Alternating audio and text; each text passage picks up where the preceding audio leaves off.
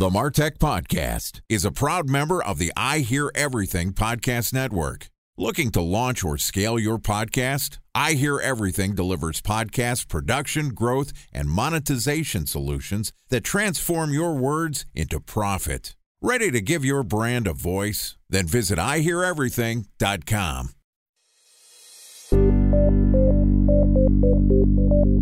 From advertising to software as a service to data. Across all of our programs and clients, we've seen a 55 to 65% open rate. Getting brands authentically integrated into content performs better than TV advertising. Typical lifespan of an article is about 24 to 36 hours. If we're reaching out to the right person with the right message and a clear call to action, then it's just a matter of timing. Welcome to the Martech Podcast, a Ben J. Shap LLC production. In this podcast, you'll hear the stories of world class marketers that use technology to drive business results and achieve career success. We'll unearth the real world experiences of some of the brightest minds in the marketing and technology space so you can learn the tools, tips, and tricks they've learned along the way. Now, here's the host of the Martech Podcast, Benjamin Shapiro. Welcome to Career Day on the Martech podcast. Today we're going to learn about the skills accumulated and lessons learned from a great marketer throughout the various stops on his career. Joining us for Career Day is a marketing consultant and one of my favorite podcast hosts. Brad Costanzo is the founder of the Costanzo Marketing Group, which helps businesses create new profit centers using overlooked opportunities, hidden assets, and underutilized relationships to secure new revenue sources. Brad is also the host of the very popular and very fun Bacon Wrapped Business podcast, which I was a guest on about a month ago. All right, here is our interview with founder of Costanzo Marketing Group and the host of Bacon Wrapped Business podcast, Brad Costanzo. Brad, welcome to the Martech podcast. Thank you, Ben. It is great to be on it. I'm honored because I had you on my show. It's great to have you back. I know it was so much fun, and we really hit the ground running. We got to talk a lot about podcast monetization and you know life running a podcast. And today, I want to flip the script from what we talked about on your podcast, which was you know all technical professional stuff. And I want to talk a little bit about career development and your career path. Let's start off at the beginning. How did you get into marketing? My whole career after college through until I started doing marketing when I was about 33 years old back in uh, what was that 2000 and oh I guess 6 or 7 I was in sales. So I had a sales background. I was in financial services sales, I was an advisor, I did sales of a service in commercial real estate and that was my kind of strength is and that's really all I knew was sales but when I tried to do some things on my own and tried to go out and generate my own leads at a time, I was kind of just stumped. I didn't know anything about marketing. I always felt like if you could put somebody on the phone with me, I could typically close them very ethically and very easily. But generating leads was something totally new to me. 2007 came along and in financial services things started to get really shaky as you remember and i got laid off my job that i'd had for about seven or eight years and i was faced with two choices throw your resume together and try to get a job in that market or I had just read Tim Ferriss's Four Hour Work Week, and it turned me on not to the idea that I could work for four hours a week or get rich or anything like that. I was just enamored by the concept that you could utilize internet technology and a global workforce to outsource work to, and you could sell information, you could sell all this other stuff. And that just sounded a lot more intriguing to me than going out and just trying to get another job, especially in a down economy. So I said, darn it, I'm going to figure this out. So I started off with a couple friends, and we actually, I started two businesses at the same time. One was a software business, one was in the publishing side, just selling information products. And I never got into those to really make a fortune or anything. I just really I wanted to learn the nuances of how do I take an idea, take it to market, generate traffic around the world, convince them to buy something that I've got while I'm staying at home working. And it turned out to be an amazing marketing laboratory for me because I got to learn about sales copywriting and tech and automation technology and how to generate traffic and do affiliate and joint venture relationships and you know how to use wordpress and everything i was just kind of like baptism by fire i jumped in and took me about a year to really get any traction but then it started to work and i started to have some good success and i ran this publishing business and software business for about five years before I sold one of them. I folded the software business. And then I was faced with another fork in the road, which was okay, do I build another product, business, software, et cetera, from ground floor? Or at the time, I was just kind of exhausted from it all. I just started consulting. So I'd reach out to colleagues and friends and trying to find things that I could help them with. And really, I started to specialize in helping them find or create unique profit centers in their business that didn't exist before. So you started off in sales, and it's one of the reasons why uh, you know I think we get along well. We have kind of similar backgrounds. Yeah. My first job at a college was sales, and taught me a lot of lessons about persuasion and understanding and overcoming objectives, which I really think has helped me as a marketer. Talk to me about some of the lessons that you learned from sales that you think helped you when you got into a more entrepreneurial and marketing focused venture. So there's a lot in sales, one of the most effective things you can do is be empathetic and listen and really understand what the customer wants because it's high pressure. You are sitting there right in front of them. And the person who talks the most is ideally going to be the prospect that you're talking to. And in marketing, one of the things that helped me do is proactively do a lot of research, which is kind of listening to what the market is saying so that I know when this does become a one sided conversation, maybe it's a sales letter or sales video or copy on a page, I'm answering questions that are already in their head and in language that they're using because I've done the research up front to understand. And if I know that in marketing, it typically is a one way conversation of me telling you what I've got, why you need it, how to get it. I better be doing it in a way that I'm not just guessing and I'm not just bragging, but I'm doing it in a way that makes you go, okay, what about this? What about this? What about this? In fact, if I'm ever writing sales copy now, really the way I structure that is I try to come up with the, you know, this is the promise of what this product or service does. And then I go through all of the logical objections somebody might have, and I try to address those in the copy before they ever have a chance to answer them. So it's somewhat educational and it's just kind of staying ahead of where they're thinking that's one of the best ways that having a sales background helped me prepare in marketing. But then the other side of it is understanding that you know if i'm in front of somebody in a sales conversation remembering that if they got referred to me or if they found something else that kind of led them to me as opposed to me like cold prospecting them i would always remember thinking like okay what does this prospect need to know or believe or understand so that my sales presentation with him is going to be more of an order taking than an effort in persuasion? Because done right, somebody said the goal of marketing is to make selling superfluous. So if the marketing is done right, somebody already knows, likes, and trusts you. And then when they get on the phone with you, you're really just kind of answering questions and allowing them to buy as opposed to hitting them over the head with a club, trying to get them to sell. So I think those are two of my bigger lessons from that background. There's a reason why the sales and the marketing team generally sit close to each other at large organizations. There's the reason why sales and marketing for a long time were kind of considered similar or kind of bucketed together as a career path they are very much about understanding who your customers are, figuring out how to persuade them to choose your services over someone else's. And so whether it's in a one-to-one or a one-to-many or you know different stages of the funnel, sales and marketing are forever going to be intertwined with each other. You learned the lessons of sales and about persuasion earlier in your career. You started an entrepreneurial venture, and you mentioned that you were selling both information and then technology products. How did you think about the difference in marketing information as opposed to technology? Information was way harder.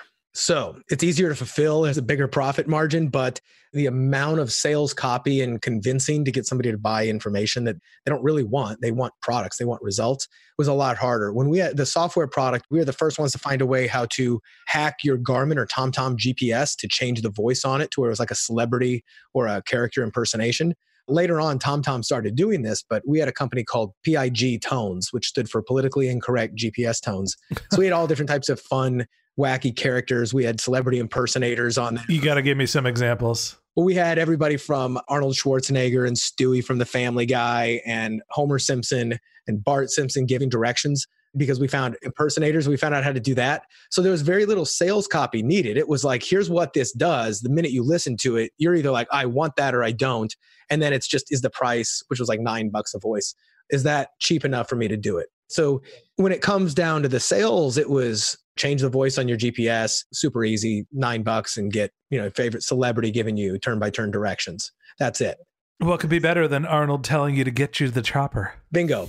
So then, if you're selling an information product in the information businesses, there's three primary categories, which is health, wealth, and money, or relationship based, right? So the interpersonal relationships, there's how to make money, how to lose weight, or how to find love. I mean, everything kind of falls into one of those categories in one way or another. I guess the other aspect is how to do very specific tasks. Like on Udemy, you can find like how to master Excel spreadsheets. But that typically falls into the wealth category because that's business. Yeah, which is I want to be better at work, which is I want to make more money. Right. So in doing that with information, you first have to consider where this person is and if they have a problem, are they aware of their problem? And if they're not aware of the problem, or if they are aware of the problem, are they aware that there is a solution? And if they're aware that there is a solution, are they aware of which solution is best? And if they're aware of the best solutions, are they aware of the best providers of those solutions? And then that all kind of funnels down to you, right? Like that's basic market situational and avatar awareness. But you kind of have to meet everybody based on where they're at. And then you have to convince them that, yes, you do have a problem. B, this problem is way bigger than you imagine because you're only looking at the surface level. But if you thought about this and this and this, you got to really got to convince them that this problem is even worth solving because for some people just not taking act they can live with it so there's a lot more heavy persuasion involved in selling information and how to improve your life than there is in selling physical products or software but doing that has made me an unbelievably better marketer because if I can do that with like sometimes I would write 30 to 50 page long sales pages. People are like, nobody's going to read that. But the truth is, the people who read 50 page long sales pages or 30 minute to an hour long webinars or video sales letters are buyers. If they're interested in enough, they're going to watch the whole thing and pull out their credit card and buy. And by getting really good at that skill, it made going after or helping smaller businesses like other service-based businesses products software et cetera that now that's a walk in the park to come up with sales copy for them so yeah i consider myself lucky i've kind of been on both sides of that you mentioned that you sold one of your companies and then folded one and then eventually went on to the consulting space. Just walk me through the acquisition story and, you know, in the opposite side, closing one business and what was that like from a career perspective, an emotional perspective? Tell me a little bit about your entrepreneurial journey. Emotionally, it was great because I was already mentally checked out from that publishing business that I sold. And I was kind of, you know, just half assing what needed to be done. And I already had my hands in a couple other pots. Like I was already kind of consulting before I sold the business, and my heart just wasn't in it anymore. So when I sold it, it was very cathartic. And I was thrilled to be able to kind of start over with some money in my pocket and reinvent myself. The process of selling it was rather easy. I didn't sell it for a huge multi-million dollar payday that allowed me to just flip the bird at you know anybody still have to work but I utilized a business broker that I know. And I said, you know, I'm thinking about getting out of this. I don't know if you have anybody who might be willing to buy, but he just so happened to have a group of investors out of New Zealand who were interested in acquiring publishing based businesses and thought that this might be a good opportunity. So he helped me go through all the financials and everything else and just really clear out or clean up my records and whatnot and then present it to him. And, you know, the whole process, it was relatively easy. It only took about three or four months of due diligence and negotiation. I've been in other negotiations that are dramatically more involved in that. But the nice part about that was you know, I sold it for just three times my monthly net. So just an even 3x minus the 10% commission I paid the broker. And what was great about that is number one, my motivation to work on that had started to already go down. But number two, I looked at it as like this guy just gave me three years of my life because it was an all cash deal. So I was super thrilled that it, there was no earnout or anything like that. So was it three months or three years? Three years. Oh, geez. Yeah. That seems like a pretty good exit. Yeah, I was happy. Yeah. he basically gave me three years of my life. You know, it would take me three years to earn that, right? So, and I probably would have earned a lot less because I was going to let it probably run into the ground. Right. So you go through this exit and eventually you start moving towards a consulting model. Talk to me about why you chose to be a consultant after your exit as opposed to start a different business. Well, number one, I was kind of exhausted of starting a business. I love it. It's fun, but it's also exhausting. And I think I now had the curse of knowledge, meaning I knew how hard starting a business was going to be. When I first started my first business, I saw tip of the iceberg. So I was, I guess, delusionally optimistic. This was going to be way easy. And it took 10 times as long, cost 10 times as much to get it going. And I know that that's a truism in most business. It almost always takes longer and costs more. And I wasn't quite ready for that. But realistically, I think it was because I just didn't have another idea right on the top of my head that I felt passionately enough about to run with and to put into place. So I started to reach out to colleagues and friends of mine and just saying, hey, what's a nut you're trying to crack? What's something that is either not working in your business or that you should be doing and you're just not doing it? Because I've got some free time now and I'm happy to utilize my skills over here. I got three years of burn time. What do you want to work on? Bingo. And I've realized that I could have a much bigger impact on somebody else who's already got the assets. I had the skill set. As I had the skill set, I, I, could go build the assets or I could borrow somebody's assets, in which case I did. So instead of just getting paid a fee, I, like I do now, I like to negotiate performance based fees. So there was a small earnest money retainer from the client just to make sure that they've got skin in the game. And the rest of it, it was a percentage of this new profit center of whatever it did. And I was always looking for the most leveraged things I could do. So I stepped in with this first client of mine, and I think it took us about three months on this project, but that probably paid me about $75,000 off this one little project that we did because I was able to engineer a new profit center for him that created windfall money. I think I got paid 20% of the uh, proceeds on that. And I just remember thinking, wow, that was easier than just taking all this time and going negative and building out a business. And I like supporting other people. I'm ADD as a mofo. I love novelty. I love new things. And consulting allows me to fulfill my love of novelty and new challenges because when you have your own business, you're always just working on your own challenges. But I love tackling new issues and new industries and new things because I can take what I've learned over in this industry, industry A, and apply it to industry B. And oftentimes it works like gangbusters. Sometimes it doesn't, but when it does, it can be really profitable.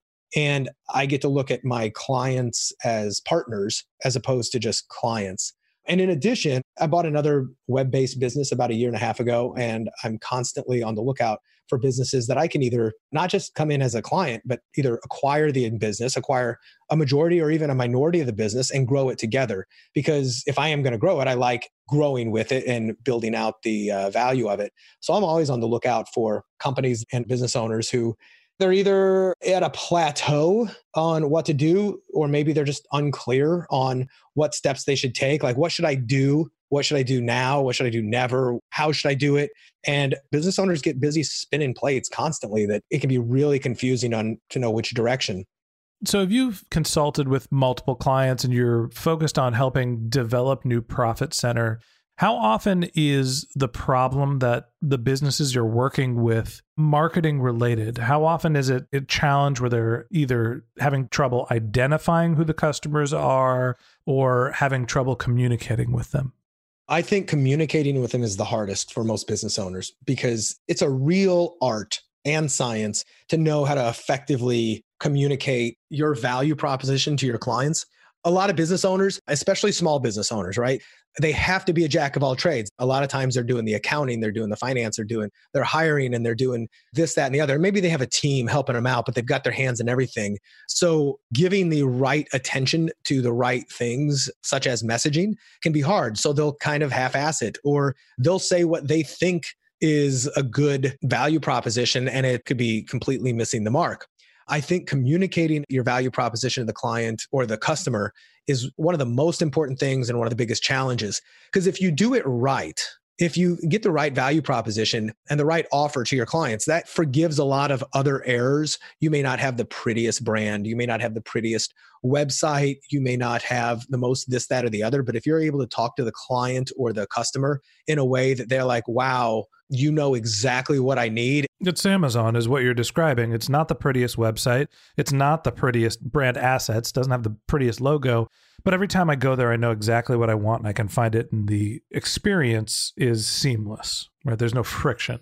Absolutely. And that's actually one of the other things that we look at. Um, so immediately after shoring up the marketing, the message. And by the way, a lot of people are, you know, there's two big aspects to marketing traffic and conversion. You got to get them there and then you got to get them to buy. And that's true in a retail brick and mortar store as well.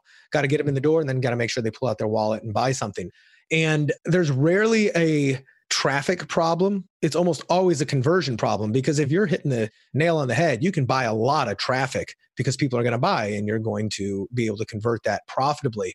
But after we figure out not only what's the right message, but then what are some of the right channels to go after and what's the right messaging in that channel, then one of the things I immediately turn to is look at the back end and the customer experience. So that could be the back end offers, like a do you have anything else to offer the client so that we can increase the average or lifetime customer value which allows you to buy more traffic on the front end but b what is the overall consumer experience especially if you have any kind of monthly recurring revenue or repeat purchases because a new customer is the most expensive thing you're going to spend money on but if you've got customers and they pay you every month keeping them happy is one of the easiest things to do. But so many people focus on the front end only and they ignore the back end. And I'm working with one of my clients right now, and we just realized if we can get their average retention rate from five to six months with them, it'll add an additional like sixty to seventy thousand dollars of profit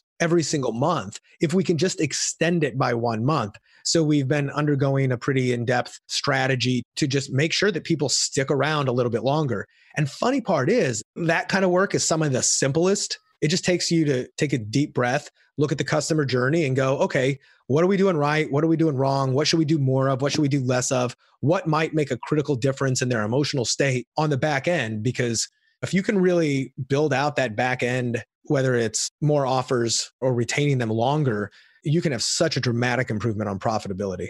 I think that's an important lesson for marketers is that, you know, often marketers think of their job as customer acquisition and marketing to your existing customers, customer retention marketing is often the more profitable thing to do. And even I've said before in consulting conversations, when you start marketing, start at the bottom of your funnel. And most of the time, that equates to you need to remarket to people that have abandoned a cart or visited a product page. But there's another side of that coin that's somebody that's got through the funnel and is sitting as a product user. If you can get them to extend their relationship, which is continuing the marketing relationship and not just depending on the product to retain them, you can have a much bigger impact on the business. Absolutely. And a lot of businesses who don't even have a recurring income offer, sometimes that's one of the easiest ways to add dramatic, not just income, but valuation to their company is adding some type of recurring revenue subscription program. I'm starting to see it everywhere right now. There's companies like Design Pickle who are, you know, they charge a flat fee for really unlimited design work. And then there's WP Curve, who was started and then sold to GoDaddy, who was just pay a monthly fee for WordPress website maintenance. And then there's other ones that are coming around. I'm starting to see these everywhere, which is just pay a monthly fee for this, and you can kind of get unlimited X. And the beautiful part to the owner of the company is they just get monthly recurring revenue. And there is a lot of times that the work or the deliverables go go unused. And I actually pay for several of these things because I know they're always there. And I know I'm not going to get nickel and dimed every time I want a task. They're just going to do it. But when I'm looking at, and not just me, but I know even when private equity and other people are looking at a company and they're valuing it, monthly recurring revenue typically has a four times multiple just on earnings versus one-off revenue. May you may just get a 1x on that, but monthly recurring, you're going to get a much higher valuation. So that's one of the things I do when I work with customers and clients as well is is there an option add in a monthly recurring revenue component? And if so, I mean, you talk about little hinges that swing big doors. That's one. Absolutely. Time for a 1-minute break to hear from our presenting sponsor, Mutinex. In 1919, John Wanamaker said, Half the money I spend on advertising is wasted. I just don't know which half. Well, the advertising landscape has changed since then, and instead of reaching your audience on two channels, you're probably reaching them on 20. Turns out John didn't know how easy he had it. But that doesn't mean that you should give up on striving towards marketing effectiveness. No matter how complex your marketing strategy is, Mutinex GrowthOS is the market mix modeling platform that measures the impact of marketing on your bottom line. Mutinex's market mix modeling platform calibrates your insights against the latest market conditions so you can make media and marketing investment decisions confidently and quickly. Ready to take your team from I think to I know? Then join brands like Samsung, ING, and Asahi who make better marketing decisions with Mutinex. Mutinex GrowthOS. Your best decision starts here. To learn more about Mutinex, go to mutinex.co. That's M U T I N E X dot co. Okay, here's the rest of today's interview.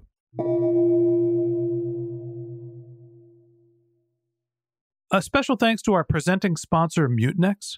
Ready to take your team from I think to I know?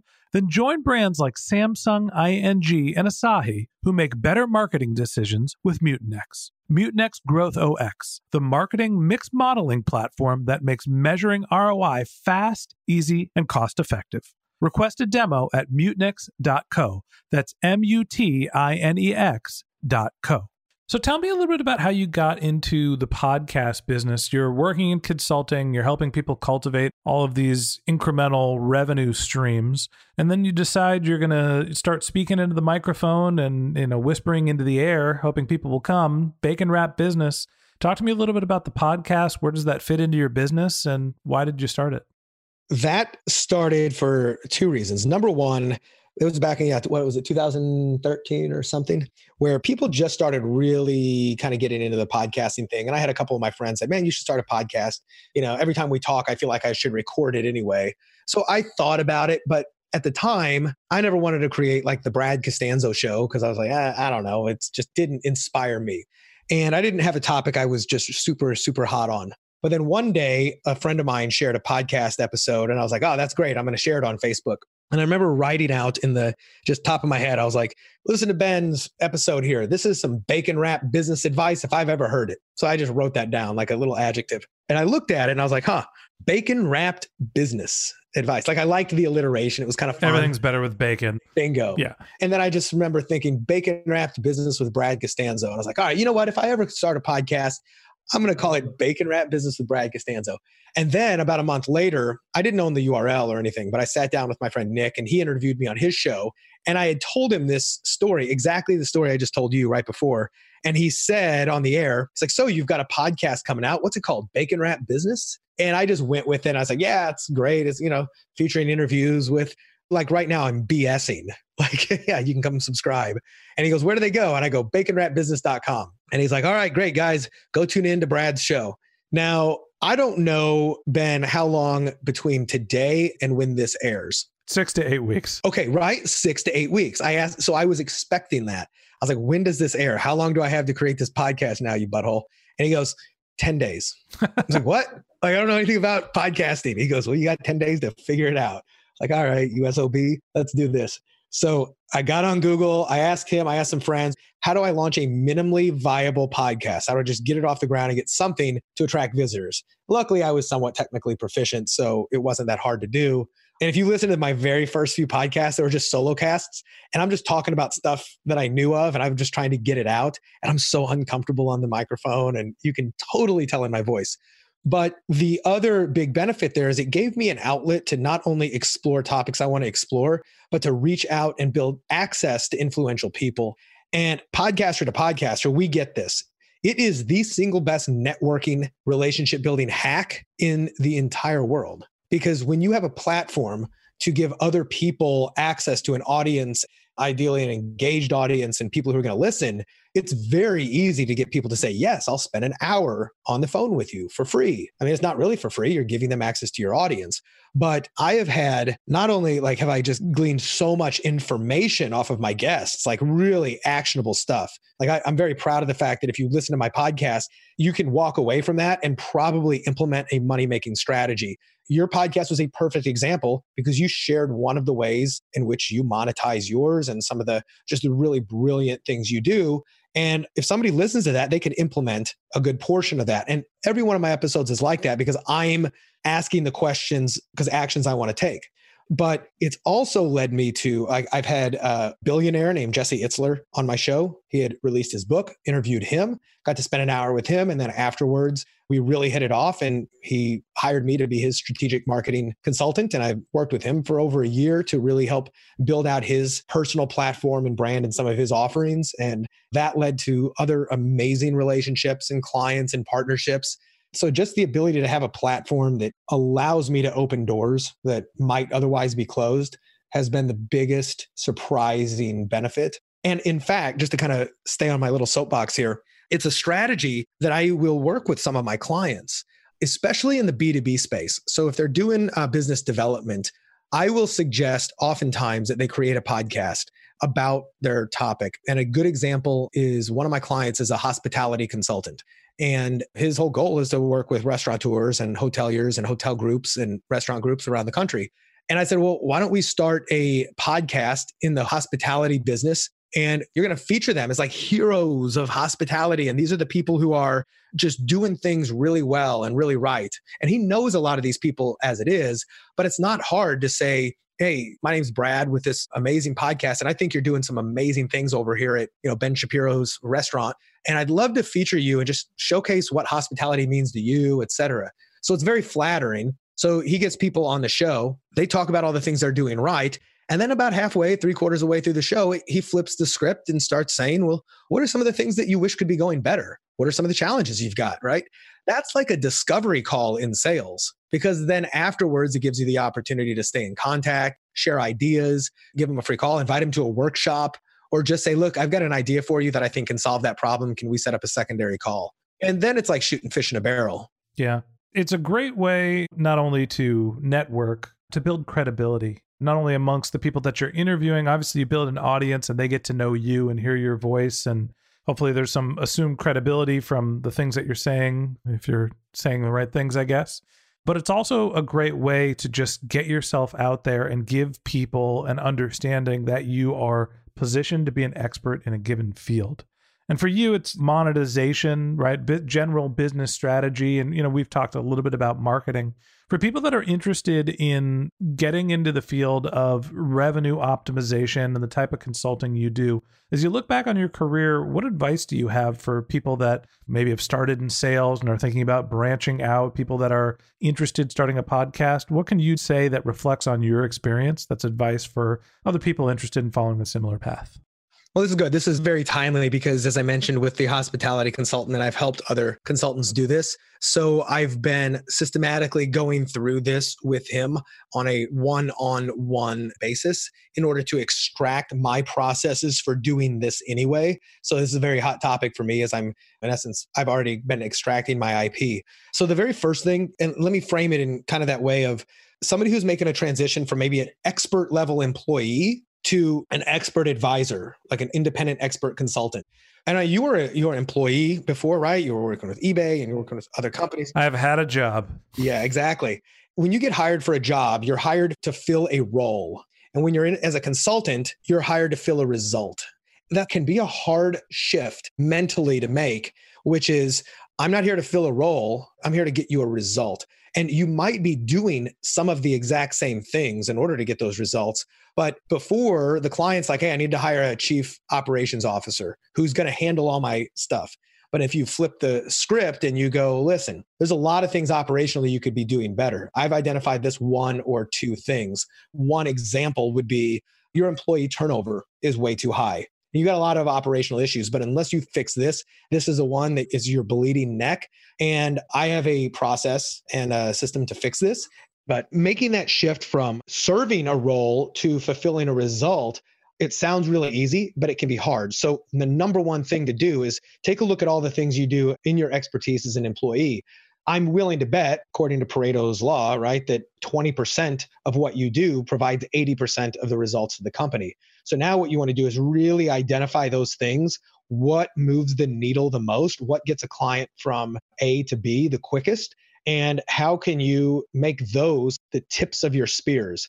Because I can do a lot of stuff when it comes to marketing and business, et cetera. But there's a lot of stuff that doesn't really move the needle. It's nice to have. But if I can come in and take somebody's, let's just say it's their email list that they almost never email their database of customers, et cetera.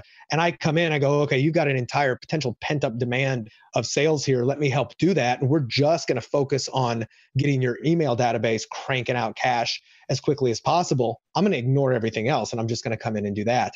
The beauty of this is that if you can identify those things which you can do, which have the most effect and demonstrable result for clients, you can oftentimes do 10% of the work, but get paid double, triple, 10 times the amount of money. Because I know right now, if I had a very few companies would be able to hire me as like a chief marketing officer. Not only that, I wouldn't want it. But let's say they hired me as a CMO for $250,000 to work 40 hours a week, 60 hours a week. I mean, I don't work that many hours a week, but I make more money than that already by serving people in the most leveraged way possible, helping them get very specific results.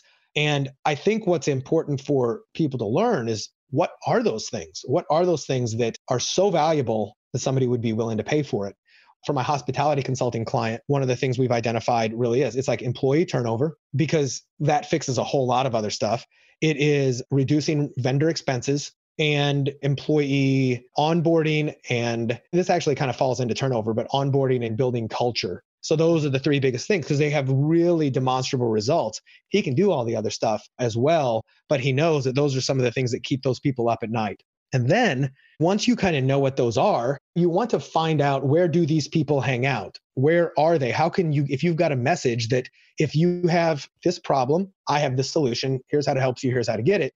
Are they on Facebook? Are they on LinkedIn? Are they somewhere else? Are they offline? Are they online? Who else has access to this traffic?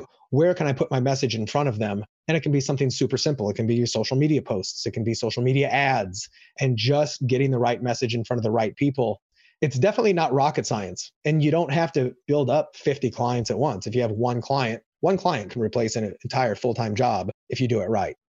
I think that my biggest takeaway, and I agree, I think the best advice is understand what you're going to have that's going to make the biggest impact. And, you know, my experience was I had to be independent and needed to manage multiple clients, right? Which is the equivalent of multiple small jobs at one time to know that I only had a limited number of hours to invest in this. So I wasn't just saying, okay, I have to fill my time.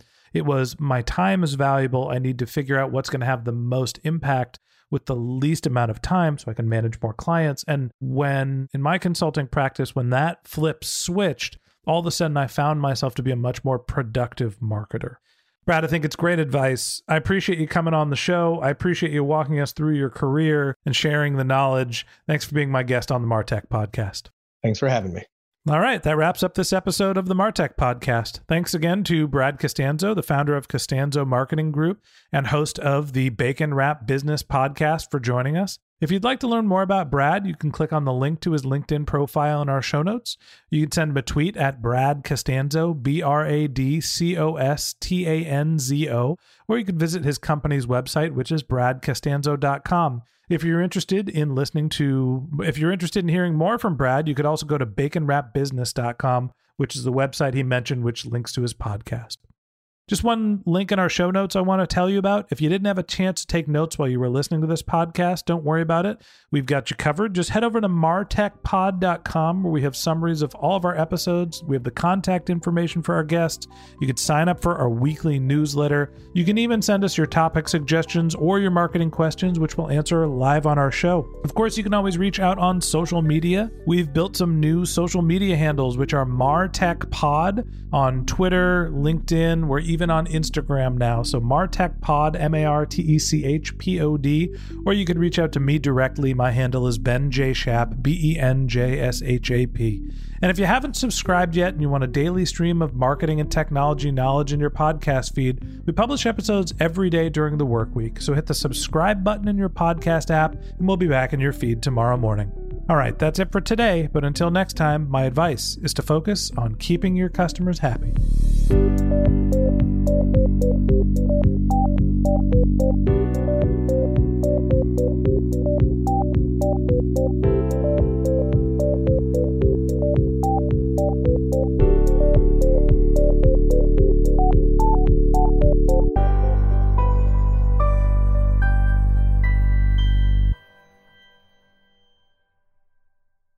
Thanks for listening to the Martech Podcast, and I Hear Everything production. Looking to launch or scale a podcast like this one for your brand? Then visit iheareverything.com.